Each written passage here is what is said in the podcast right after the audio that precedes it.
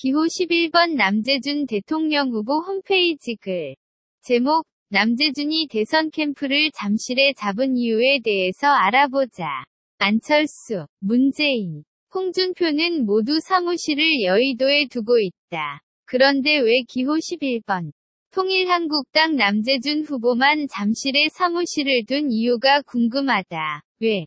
일까? 남재준 후보는 월남전 참전에서 배에 총도 맞고 헬기도 추락해서 죽다가 살아난 사람이다. 죽은 부하를 들쳐업고 베트콩의 포위망을 뚫고서 시신을 춘천의 가족들 품에 안겨준 전쟁 영웅이다. 육군 참모총장도 하고 국정원장도 역임했다. 북한이 미국한테 한 방 맞으면 북한도 열받아서 미사일을 쏠 것인데 아마도 여의도에 떨어지지 않을까? 누구나 충분히 상상할 수 있는 시나리오인데 그것에 대해서 대비를 하는 차원이 아닐까? 그래서 여의도에서 먼 잠실에 사무실을 둔 것이라고 생각하고 싶다.